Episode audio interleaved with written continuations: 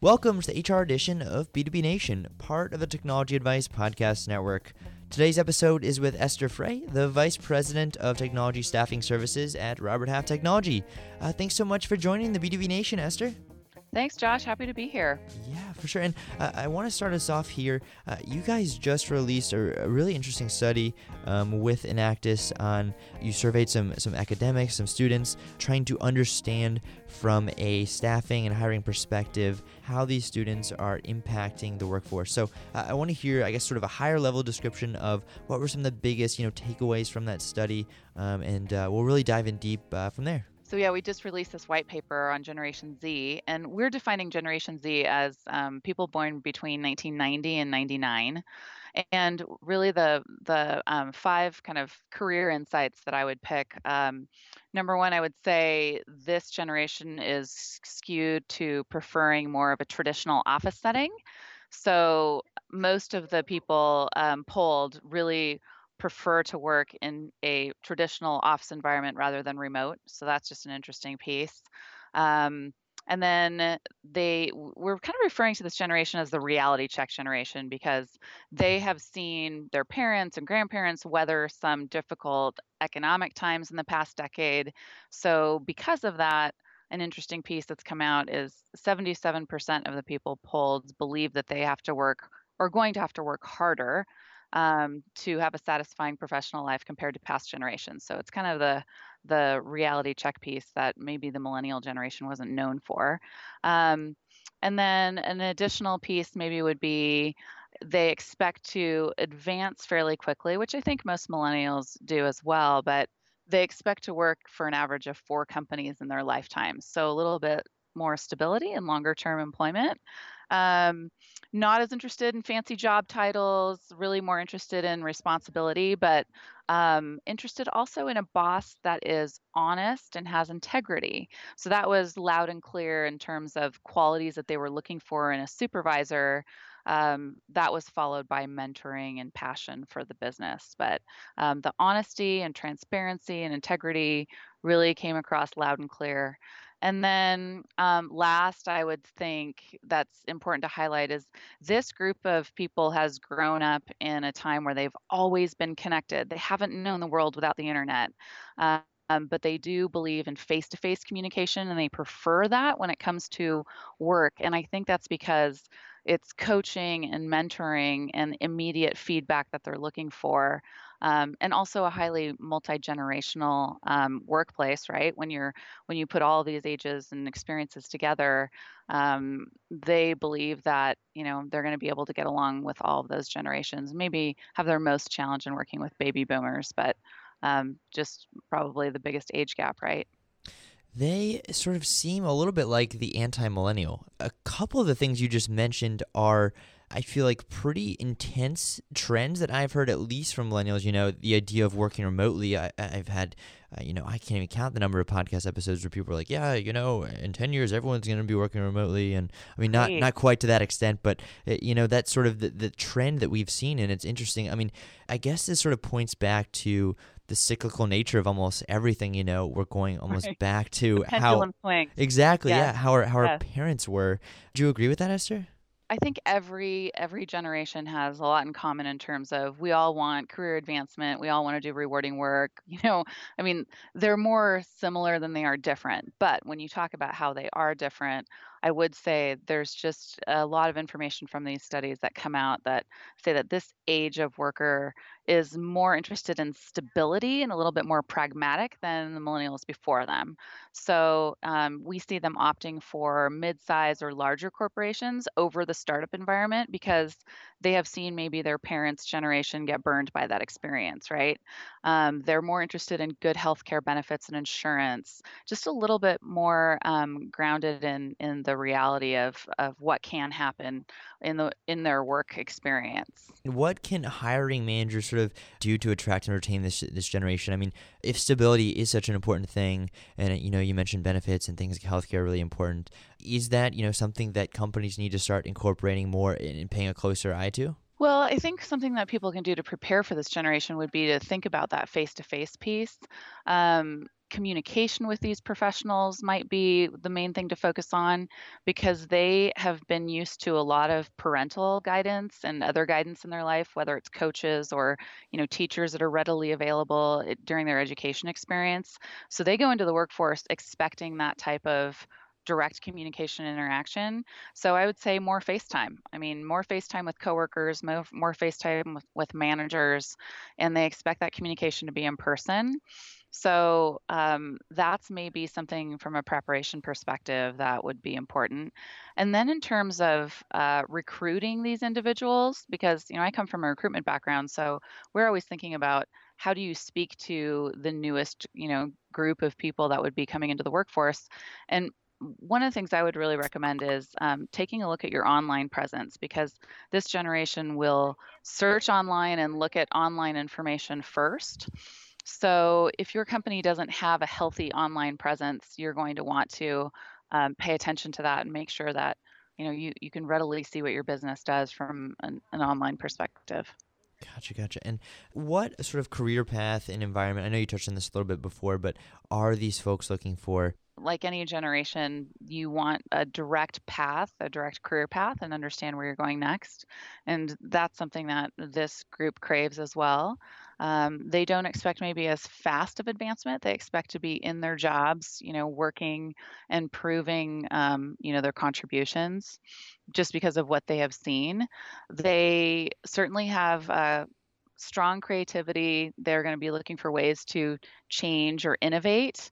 Um, and they might the studies have shown kind of in our information at least that they will maybe want to dismiss some of the more proven solutions that we've you know used in the past. Might try to you know reinvent processes that we already have but um, you know I, I think that can always be a good thing.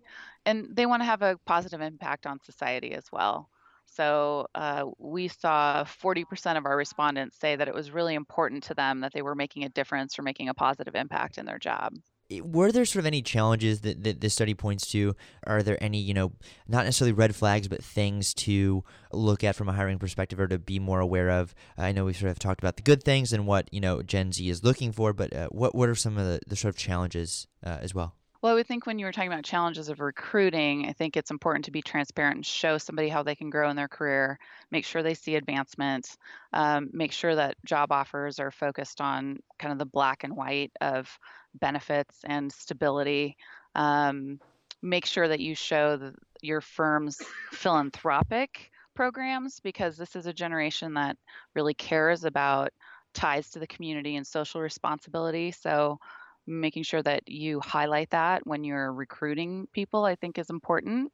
And then that online presence that we talked about before, um, you know, you can't really ignore um, what your company looks like online. You you have to have a great online presence and have a good brand presence because whether it's social media or um, just plain website information, um, you know, paying attention to whether it's Yelp reviews or, you know, all of the tools that people use online. Esther, something uh, else too I want to touch on real quick here uh, before we get into our sponsor is uh, obviously you guys at Robert Half are really into understanding current technology, hiring trends. Uh, how does uh, this conversation sort of live uh, within the conversation about salary? I know you mentioned that Gen Z is a little bit more interested in benefits and, and things like healthcare, but in general, how how does sort of I guess salary and the way that we've seen salaries change impact this conversation? Well, I can speak to our um, specifically our technology salary guide, and you know we put out an annual salary guide that's comprised of all of the data of all of the placements we do across the country. We do a separate guide for Canada as well, and we also interview all of our um, you know a, a large portion of the CIOs and CTOs that we work with. So all of that data compiled together um, indicates that this year we should have a 5.3% on average pay increase for salaries, starting salaries um, in technology. So it bodes well for all of these individuals. You know, they're coming out of school and um, you know able to land secure positions. Unemployment in in technology remains you know fairly low, so it's difficult for companies to find good workers. Um, so if you can find people that have you know those those technology degrees and then also have those soft skills that give them the ability to communicate what they know um, uh, it's an it's an excellent market for a graduating technology professional. When, uh, I guess, do you think most companies should start to implement this? I mean, is this something that you start right away? I guess if you mentioned Gen Z is from, you said 1990 to 1999. So, how do you sort of know with something like this, what's sort of the outlook for the next couple of years with how Gen Z is impacting the workforce? I don't think it's necessarily something that's a hard shift from what anyone's doing. I think it's layering in to just appeal to a broad, broader audience and making sure that you're capturing everyone who could be qualified. So, you know, if you if you haven't really thought about your online recruitment or social media in the past, maybe you just layer that in as another component. Um, but it's something that would benefit any company for any age because social media is used for for more than just generation than this generation as an example. But we're not seeing, you know, the survey that we did was just with 18 to 25 year olds. So we still have individuals that aren't even, you know, in the workforce yet that we won't know what their attitudes are like or if they'll stay consistent. But um, so so I think that uh, it's not that different from what we're doing already, but just being more mindful of, hey, there's going to be candidates that are coming in the door that are going to expect maybe a little more focus on um, the community connection or long-term advancement and how am i going to have mentorship and coaching and um, you know will i have a lot of face time with my manager and is that that different from what you know the average worker would want it might not be that different but it's just you know small nuances. You obviously uh, were a presenter in a workshop last year at interop but uh, i want to know what are you most looking forward to this year coming up? You know i really look forward to the women in technology breakout. Um, i'm pretty passionate about that topic we only have 25% of IT workers are women, and um, it hasn't really changed. It's not really growing. And so, anything that I can do to further that cause and understand why that is, or how we get more women to not only go into technology, but stay in technology, because there's a, a lot of the the workshops that I've done. We've also talked about women leaving technology to do other things. So how do we retain and, and grow that portion of our workforce?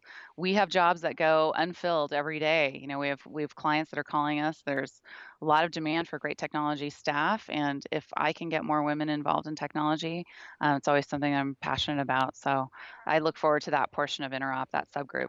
Absolutely, and try and tie everything together here, uh, there a trend with Gen Z? You know, more women are are they going into technology, or is this going to be something that we sort of have to start in, in elementary school and middle school and high school, or what? What would you say there? I think we have to start earlier. We have to start um, showing, you know, girls at a young age that there are a lot of job options that um, still have the creativity or maybe some of the more traditional um, you know skills that girls gravitate towards because we're finding that they have some of the soft skills coming more naturally to them in terms of communication that um, are really needed in in technology positions. So there's a lot to take advantage of but it does have to start earlier because people make choices you know in high schools and colleges and go certain paths and uh, so exposure is, early i think is important for sure Absolutely, absolutely. I love it. And uh, Esther, how, how can our listeners find out more about you and about Robert Half?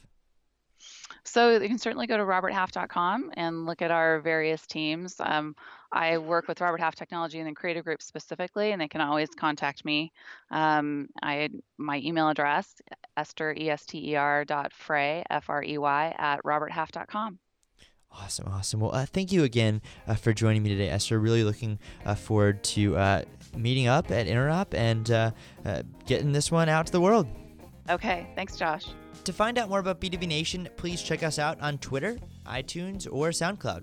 Give us a tweet, a follow, a subscription, or a rating. We'd love to hear from you. Thanks for listening.